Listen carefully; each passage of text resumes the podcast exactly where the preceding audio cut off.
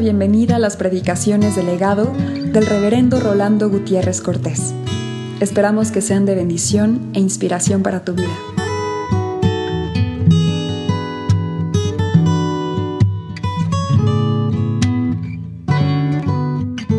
Mateo 18, del 12 al 14.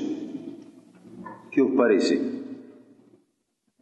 Si un hombre tiene 100 ovejas y se descarría una de ellas, no deja las 99 y va por los montes a buscar la que se había descarriado. Y si acontece que la encuentra, de cierto digo que se regocijan más por aquella que por las 99 que no se descarriaron. Así, no es la voluntad de vuestro Padre que está en los cielos que se pierda uno de estos pequeños.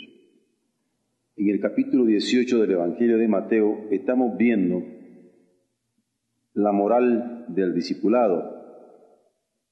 Y con la moral del discipulado queremos decir el tipo de carácter que para el discípulo que le sigue quiere el Señor.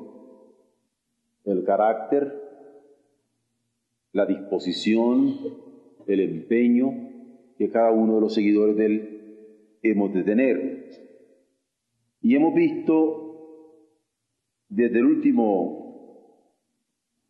domingo en que vimos el final del capítulo 17, de cómo, comenzando con el pago de los impuestos, mostrándonos subordinados, el Señor va a describir el carácter del discipulado, hasta luego al entrar en el capítulo 18 de cómo, siendo siervos, vamos a tener como característica del seguimiento nuestra vida, y luego en cuanto a las ofensas, siendo permisivos, pero ahora veremos de cómo no solamente requiere que seamos permisivos en cuanto a las ofensas, y permisivos implica cierto tipo de tolerancia.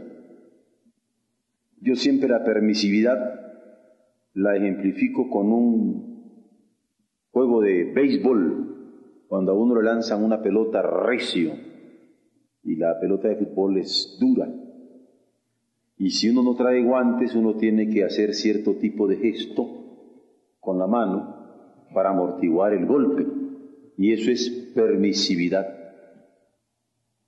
Y uno tiene que tener cierta permisividad en el discipulado. Viene una ofensa y uno lo amortigua con permisividad. Pero luego, en el de hoy, hay un elemento que probablemente ustedes me podrían decir se autopredicó el pastor. Porque en realidad se trata de una característica pastoral de parte de los discípulos. Todo discípulo debe tener esa característica pastoral. La característica pastoral es de cuidado. Y vamos viéndolo. Del verso 12 al 14, el Señor hace una pregunta. ¿Qué os parece? Si un hombre tiene 100 ovejas y se descarría una de ellas, no deja las 99 y va por los montes por los montes, va a buscar la que se había descarriado. Y si acontece que la encuentre, de cierto digo que os regocija más por aquella que por las 99 que no se descarriaron. Así, no es la voluntad de vuestro Padre que esté en los cielos que se pierda uno de esos pequeños. Y aquí el Señor le está hablando a los suyos, a sus discípulos. No le está hablando a los inconversos, le está hablando a los suyos, a sus discípulos. Y le está haciendo a ver qué tipo de discipulado quiere de parte de ellos, cuáles son las características que han de tener. Por eso, cuando nosotros vamos a considerar esta palabra, la vamos a considerar como para nosotros, de parte del Señor, porque Él quiere que nosotros nos identifiquemos con Él. Ahora, por la mañana, a la hora del mensaje, Cuando estaba hablando yo de la importancia de la oración en determinado momento, casi di una expresión de suelten a Jesús, porque la palabra dice que Cristo habita por la fe en nuestros corazones. Es lo que dice. Cristo habita por la fe en nuestros corazones. Es por eso que somos cristianos, porque Cristo habita por la fe en nuestros corazones. Pero a veces nosotros queremos estar tapando a Cristo, callando a Cristo, poniéndole la mano en la boca a Cristo, para que Cristo, que habita por la fe en nuestros corazones, nos exprese. Y les decía en la mañana que a veces nuestras inquietudes, nuestras preocupaciones, nuestra propia carga afloran y parece que son las oraciones. Pero Cristo en nosotros no habla. Porque nunca tenemos la capacidad de poner el oído al corazón mismo nuestro para saber qué es lo que Cristo quiere. ¿Cuál es su voluntad para que hagamos nosotros la voluntad del Padre? Y quisiera retomar ese pensamiento para que ahora, al incorporarnos en esta palabra, nos percatemos, nos demos cuenta que la dimensión del discipulado es una dimensión de pastorado, pero que no solamente aparece Dios como nuestro pastor, Jehová nuestro pastor, sino ya aparece Jesús como el buen pastor, y que posteriormente a nosotros nos ha sido revelado a través del apóstol Pedro como el príncipe de los pastores, que habrá de aparecer en el día postrero, y que cuando nosotros creemos en Dios, creemos en Dios como pastor, en Jesucristo como el buen pastor, como el príncipe de los pastores, y que cuando Él habita por la fe en nuestros corazones, hay un misterio extraordinario. Hay todo un pastor que está dentro de nosotros. Porque Él habita por la fe en nosotros y nos torna en sus propios intereses. Y lo que nosotros no haríamos por la carne, lo que no haríamos por nuestras pistolas, para hablar en mexicano, lo podríamos hacer por Cristo. Porque si fuera por mí, no lo perdono. Si fuera por mí, no amo. Si fuera por mí, no busco a aquel que me hizo un mal. Pero, en tanto que Cristo habita por la fe en mi corazón, en tanto que Cristo pastor es la parte más íntima de mi sujeto, de mi yo, de mi ser. Entonces sí puedo trabajar. Ahora veamos el pasaje. ¿Qué os parece? Si un hombre tiene 100 ovejas y se descarría una de ellas, un hombre cualquiera que tiene 100 ovejas, un pastor cualquiera que tiene 100 ovejas y se descarría una de ellas, no deja las 99 y va por los montes a buscar la que se había descarriado. Ah, como no, dirían ellos. Esto es capaz de un pastor cualquiera, pero no de uno como nosotros, porque ni a cualquiera llegamos. Pero lo que nosotros no podemos por nosotros mismos, ni siquiera siendo un pastor cualquiera, por Jesús sí podemos. Y sigue. Este pastor cualquiera se le encuentra de cierto digo que se regocija más por aquella que por las 99 que no se descarriaron, porque un pastor cualquiera se puede gozar por una oveja que encuentra. Pero nosotros ni a pastor cualquiera llegamos. Ah, como no. Porque si Cristo habita por la fe en nuestros corazones, no solo digo que llegamos a pastor cualquiera, sino Cristo está habitando en nosotros y vamos a ver, vamos a sentir, vamos a pensar, vamos a actuar como Él habitaría por nosotros, eh, actuaría por nosotros. Así no es la voluntad de vuestro Padre, aquí es donde viene la revelación, no es la voluntad de vuestro Padre que esté en los cielos que se pierda uno de estos pequeños. Este es el exégesis del pasaje. A mí me importa que se vea acá cuán importantes son los pequeños. Hemos estado hablando bastante de los pequeños. ¿Cuán importantes son los pequeños? No hablamos tan solo de los chiquitos, de los niños pequeñitos.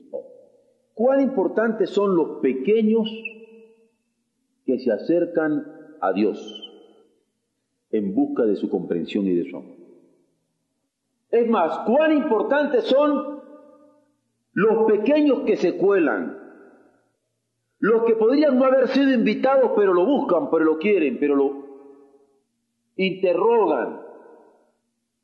Cuán importantes son los pequeños que a pesar de los obstáculos continúan buscándole. Esto es cierto en el Señor. Ahora, si esto es cierto, ¿a quién se le ocurre echar a perder lo que el Señor vino a restaurar a precio tan grande? Usted podría decir, es que esta mujer no vale la pena. Yo no sé por qué Dios se está fijando en ella para ayudar. O usted podría decir, es que este hombre no vale un cacahuate. ¿Por qué Dios se está ocupando de él? Sin embargo, Dios se está ocupando de ella. Y Dios se está ocupando de él. Y la pregunta es seria. ¿A quién se le ocurre meter la mano donde Dios está actuando? Y si Dios está actuando en esa persona, nosotros querer echar a perder lo que Dios está haciendo en esa persona. Aunque a nosotros nos parezca indigno. Yo sé que esta parábola normalmente se ha visto con el nombre de la oveja perdida y se ve a la oveja perdida, pero el Señor es parábola que está diciéndole a los suyos para hacerle ver la importancia que tiene esa indigna oveja, calificada como pequeño, a los ojos del Señor. ¿A quién se le ocurre echar a perder lo que el Señor vino a restaurar a precio tan grande como el de estar dispuesto a ir en busca de una sola oveja, una tonta oveja que lo necesita? ¿No podríamos calificar a qué oveja se le ocurre dejar la seguridad e irse solito? Solo a una tonta de capirote. No, pues eso es lo que pasó con esta ovejita de la situación de Jesucristo. El descarrío de esta oveja sucede como una experiencia que se daba prácticamente todos los días. El Señor lo toma de la experiencia de los pastores que le podían haber estado escuchando. ¿Qué es el descarrío de una oveja? Es alejarse de la seguridad. Es aquí donde yo comienzo a identificarme con lo que les decía al principio del culto de esta noche. Yo no soy más que un aprendiz del amor. ¿Por qué? Porque yo puedo tener presente nombres de personas que se han querido ir alejando de nosotros, alejando de la seguridad. Y ustedes tengan cuidado cuando alguien que ha estado entre nosotros comienza a alejarse y se aleja y se aleja. Y ya no solamente se aleja de la seguridad, de nuestro amor, de nuestro cariño, de nuestro cuidado, sino comienza a no tener comida como una oveja descarriada, comienza a no tener alimento, comienza a no tener nutrición, comienza a debilitarse, comienza a no tener cuidado. Ojo, oídos, atención. ¿A quién se le ocurre dejar la seguridad del alimento y el cuidado? A una oveja que se descarría. Y una oveja que se descarría es alguien que se arriesga en peligro. Porque se va por los montes, dice la parábola, se va por los montes en el peligro. No solamente en el peligro de una fiera que podría alcanzarle, sino en el peligro del abandono porque podría nadie verla más. Y no solamente el peligro del abandono, sino también de la muerte. Y qué terrible sentirse abandonado. Y qué terrible sentir que llega la muerte sin ninguna posibilidad de ayuda a la hora de un abandono. Pero lo que esta oveja está haciendo es que ella misma se aparta.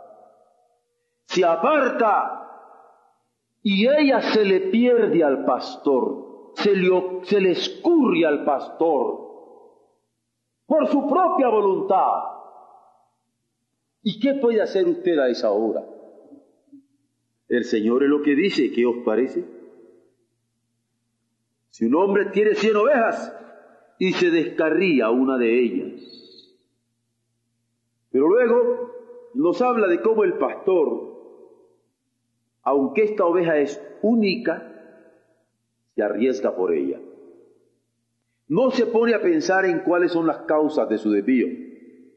¿Y por qué sería este ¿Qué se le metería? ¿Sería que papá ovejita no le había hecho caso? ¿Sería que mamá ovejita no le había hecho caso? A lo mejor comenzarían a psicoanalizar a la ovejita. ¿Qué sería? ¿Por qué se fue esta ovejita? ¿Cuál fue la causa del desvío? ¿Del descarrío? No. El pastor no se pone a pensar en ello. Es más, tampoco se pone a pensar, óyeme, pero es que era la más linda. Porque si era alguna sarnocita por allí pulgosa, pues esa que se pierde, que la lleve el diablo. Pero no dice eso aquí el Evangelio. El Señor no pone el ejemplo de la oveja que se busca porque sea la más linda, porque sea la más digna, porque sea la más buena, porque sea la más cara en términos de dinero, ni porque sea la más arnosa y la más fea y la que anda cruzando las patitas, igual, ya estaba hasta con pulo. No, no, no, no, nada de eso. Se trata de una oveja y no repara si es la más linda o la más fea. Simplemente es oveja y merece su cuidado. Simplemente es oveja y merece su cuidado. ¿Ven por qué le digo que yo no soy más que un aprendiz de amor? Porque a mí si me, se me descarría uno y digo, este, que este es medio raro. Es que este no se deja orientar. Es que este no se acaso de consejos. Es que se lo había dicho mil veces, hablando de exagerados. Y se resultó haciendo lo que quería. Porque uno es aprendiz del amor. Pero en el caso del Señor, en el ejemplo que pone, lo que hace ver es que una oveja linda o fea, saludable o enferma, digna o indigna, buena o tontita, esa oveja se había salido. Eso es todo. Pero viene la descripción del pastor, la característica ya que ha de tener el discipulado.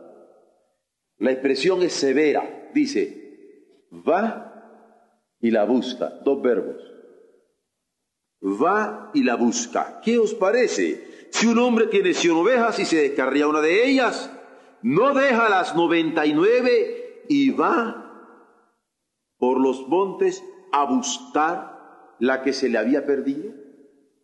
Va y la busca. Verbos activos. ¿Cómo es que va? Con disposición. No dice, está lloviendo, no dice, se está derramando el churubusco. Va y la busca. Eso es lo que dice. Pero además de ir con disposición, va con celo. Porque yo podría decir, bueno, pues voy a ir a buscar y voy viendo como quien mira llover por arriba, etcétera. No, no, va y la busca.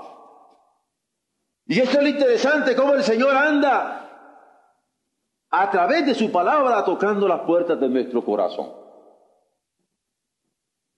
Y nosotros nos podemos dar cuenta de que a lo mejor el pastor se dio cuenta de que yo iba a venir ahora con este tipo de problemas. Alguien le sopló y dijo. Y entonces dijo estas cosas para que me diera cuenta. Bueno, gracias a Dios.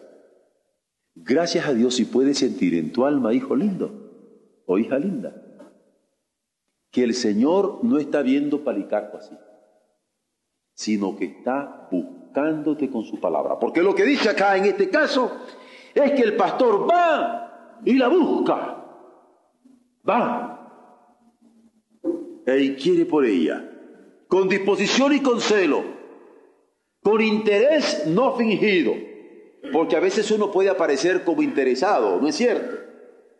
Alguien llega a buscar trabajo a nuestras oficinas y nosotros le dimos, sí, como no, pase adelante usted, llene estos eh, blancos acá, estas esquelas, eh, vamos a ponerla en, eh, vamos a tomarla en cuenta, en, cuanto tengamos una oportunidad le mandamos.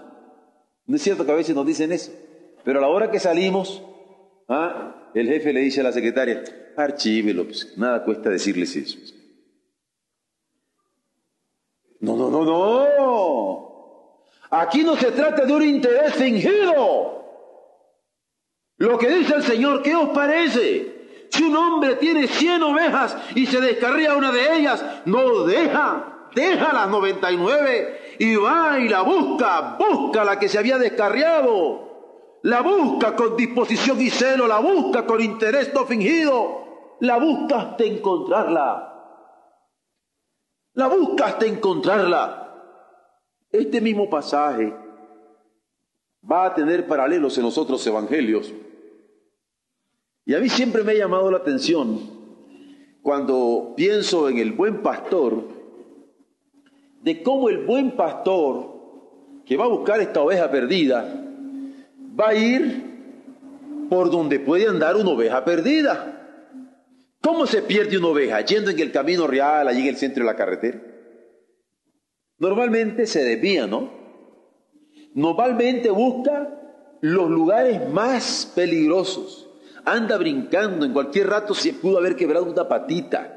Uno andaría buscándolo, buscando dónde está, mmm, mmm, diciéndome, ¿verdad? No es cierto. Eso es lo que andaría buscando. Allí, a lo mejor metido en un zarzal. Ahora, claro que se trata de un paciente, de un pastor paciente. Con permiso de los adultos. Voy a contar un chiste a los muchachos para que se acuerden. ¿Cómo contrasentido lo del, lo del pastor paciente?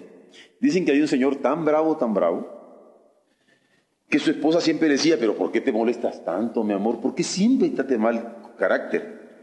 Y entonces le dice, yo, pero ¿cómo vas a creer? Y ya ves, le dice, ¿cómo estás? Salieron de, le dice, no, pues, es que yo quería decirte que fuéramos aquí por Tlayacapan a Xochimilco. Entonces se fueron.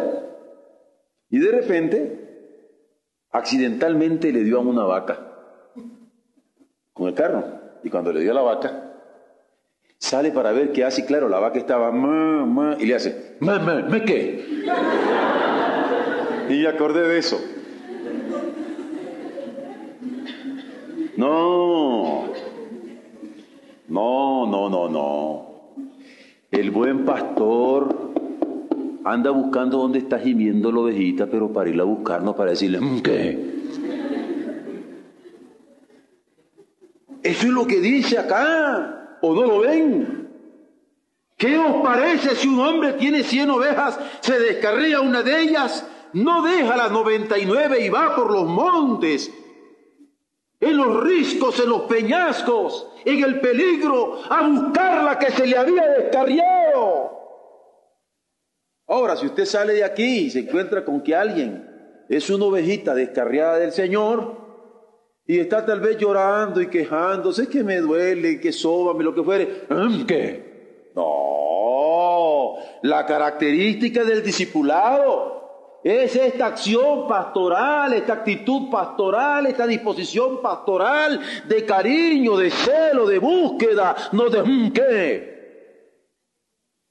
Es de este calor que vamos a encontrar en el Evangelio, tan cierto como que dice que al encontrarla, no dice, mira nomás, ¿en qué manera te encontré? Mira cómo tienes la pata, se te quebró. Y mira, te raspaste donde yo tanto te estaba limpiando siempre. Y mira, hasta un diente se te cayó. Y mira, aquí está un chichón. No, hermano. Dice que al encontrarla, se alegra. ¿Le pegó? ¿La regañó? Le agarró y la puso sobre sus piernas y comenzó a darle pau, pau, pau. No, dice que la toma. Miren nomás como que conviene ser oveja descarriada, ¿verdad? Porque dice que la toma. Miren ustedes, una oveja tomada por el pastor que en vez de regañarla, que en vez de lastimarla, la toma, la pone sobre sus hombros. ¡Qué privilegio! Sobre los hombros y en vez de decirle, ajá, me hiciste caminar día y noche, Mira, me raspé la pierna, mire, me quebré un dedo, mire cómo me hiciste sudar, mira, ahora vas a tener que andar, lo menos que vas a hacer conmigo es a caminar todo el camino para allá. No, hombre, el camino de regreso, cargadita, tranquilita, vamos para allá. La toma en sus brazos y la lleva. Todo el camino de pérdida va sobre los hombros del pastor. Es más, en este pasaje de Mateo se hace ver que al encontrarla dice, se alegra por ella. Lo apunté para que lo busque Ramiro después en su griego. Dice, Sunjara temoy. Hay todo un regocijo en donde invita a los otros a gozarse con él. Dice, se alegra por haberle encontrado. Y dice a los otros, gozaos conmigo. ¿Quién de nosotros ha ido a buscar esa oveja? Y ahora viene diciendo, mira, aquí está mi hermano, aquí está mi hermana, aquí está mi esposo, aquí está mi esposa, aquí está mi hijo, aquí está mi sobrino, aquí está mi amigo, aquí está esta compañera de vicio, aquí está este compañero de vicio, gozaos conmigo, aquí está. A lo mejor nosotros, en vez de responder al gozaos conmigo, digamos, oye, mejor me lo presentas allá, aquí, toda esta gente me va a ver, me quemas. ¿No es cierto que nosotros somos más discípulos del quemón? ¿Qué serio esto? ¿Qué serio esto? En donde el prestigio nos importa más que las almas. En donde la comodidad nos importa más que la salvación de los hombres. En donde nuestros prejuicios tienen más valor que esta verdad del Evangelio. Porque la digo porque Jesús la dice, pero la dice Jesús. Y si algunos de ustedes tienen esa versión de la vida, van a ver que todo este pasaje está en rojo, porque son palabras de Jesús absolutamente todas. Al encontrarla se alegra por ella, porque su voluntad es que ninguna su pierda. Y acontece que le encuentra de cierto digo que se regocijan más por aquella. Se regocija que por las noventa y nueve que no se descarriaron. Así no es la voluntad de vuestro Padre que esté en los cielos que se pierda uno de estos pequeños. No es la voluntad que se pierda uno. Por eso al encontrarle se alegra, porque su voluntad es que no se pierda sino gozarse sin discriminarla. Y aquel camino de retorno lo va a correr por su propia cuenta, poniéndola sobre sus hombros. Ahí me gusta esa expresión de su propia cuenta. Porque pensemos que somos la ovejita descarriada. Pensemos que somos muy buena ovejita. Pensemos que somos muy conscientes ovejita. ¿Qué le diríamos al Señor? Señor, no, no me lleves contigo, déjame escondidito porque se van a molestar contigo y, van a decir que tienes preferencia por mí, este, eh, que, es, eh, que yo soy privilegiada tuya. No, Señor, mejor déjame aquí escondidito y no, tú vas hasta tocar el piano. No, no, Señor, ni la guitarra. Ya pensaste en Brown que toca las dos cosas. ¿Ah? No, a mí no me dejes tocar en nada, Señor. ¿Sabe lo que yo pienso que el Señor hubiera dicho a nivel nuestro ahora? No, mijito. No, mijita. No te inquietes, de mi cuenta corres. ¿Se imaginan ustedes? Que ustedes cuando vengan al templo, que vengan a la casa del Señor, que vengan a la incorporación del reino, que vengan para llevar adelante la obra del Señor, alcanzados por la palabra de Cristo, ustedes tuvieran esa seguridad. No te inquietes, hijo, de mi cuenta corre. Tú eres mío, tú eres mía. Vamos adelante. ¡Ah! ¿Cuánto bien haría sentir esta seguridad de que el corazón para muchos de nosotros, de mi cuenta corre, mi hijo, usted va a ser de los míos. De, los, de mi cuenta corre, mi hija, venga para acá. Déjeme agarrarla, déjeme llevarla. Es que estás cansado, Señor, de mi cuenta corre. Yo no estoy cansado. Eso es lo que yo veo en este pasaje.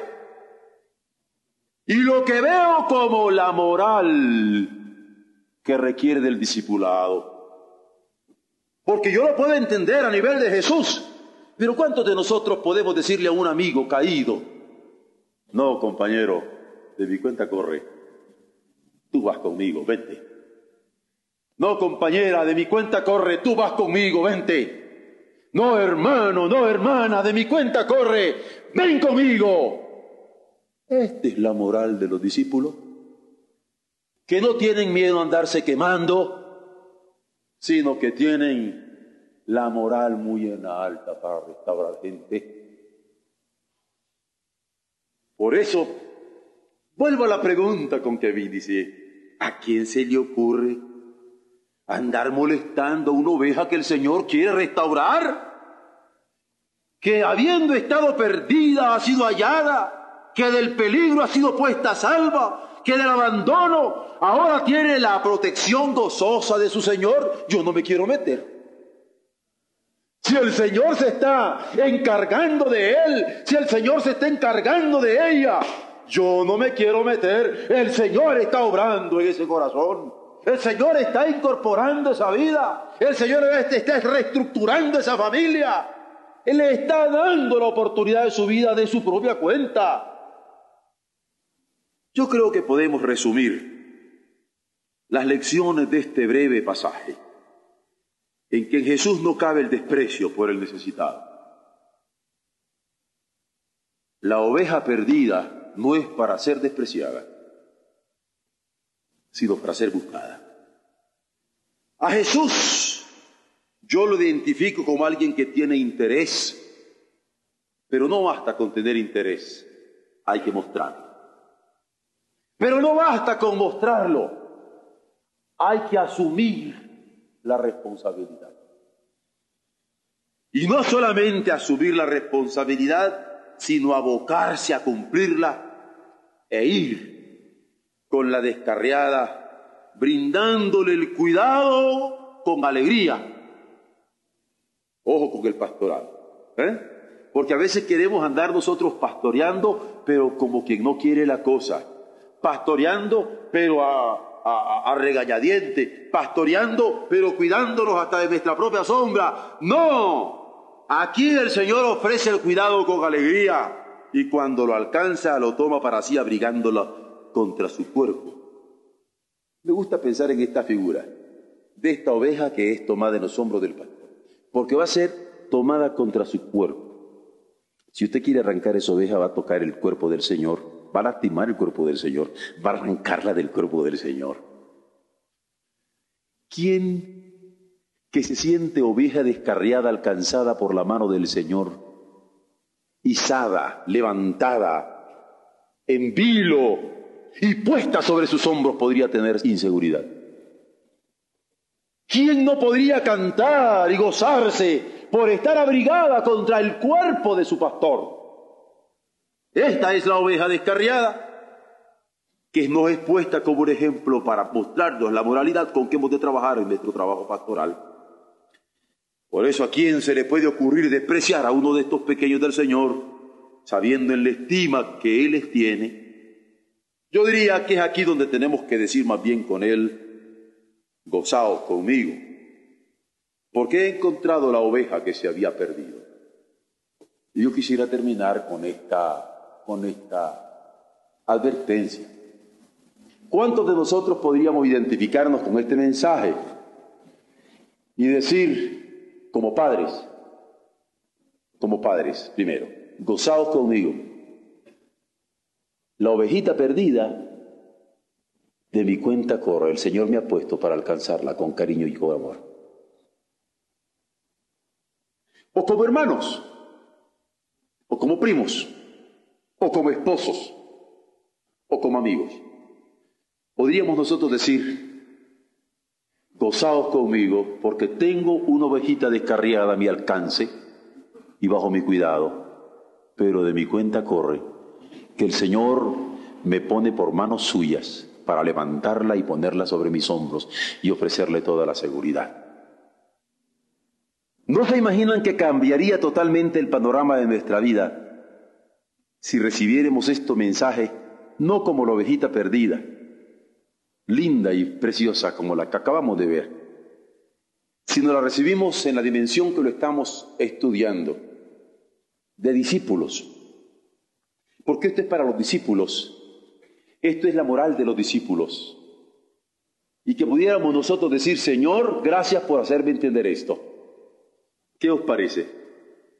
Que un hombre que tiene cien ovejas se le pierde una de ellas y va, la busca y al encontrarla la toma en sus brazos y dice, gozaos conmigo. ¿Tú te puedes identificar con este hombre que va y busca esa oveja? ¿Podrías tomar a tu esposa en nombre de Dios? Y que de tu cuenta corra, que en tu brazo va a estar segura. ¿Podrías tomar a tu marido en nombre de Dios? Y que de tu cuenta corre, que en tu brazo va a estar segura. Podrías tomar a tus hijos en nombre de Dios y que de tu cuenta corre, que en tu brazo va a estar seguro. Podríamos tomar a aquella persona que ha puesto Él en nuestro corazón en esta hora y de nuestra cuenta corre, hemos entendido el mensaje y que con todo gusto vamos a asumir esta responsabilidad y vamos a abocarnos a en el nombre del Señor correr todos los riesgos, pero alcanzar esa ovejita. ¿Ya sabe usted cuál es la ovejita que tiene? ¿Quiere buscar? ¿Ya sabe usted cuál es la ovejita que quiere tener entre sus brazos? A lo mejor es un novio que usted había perdido ya. A lo mejor un marido con el cual usted estaba separado.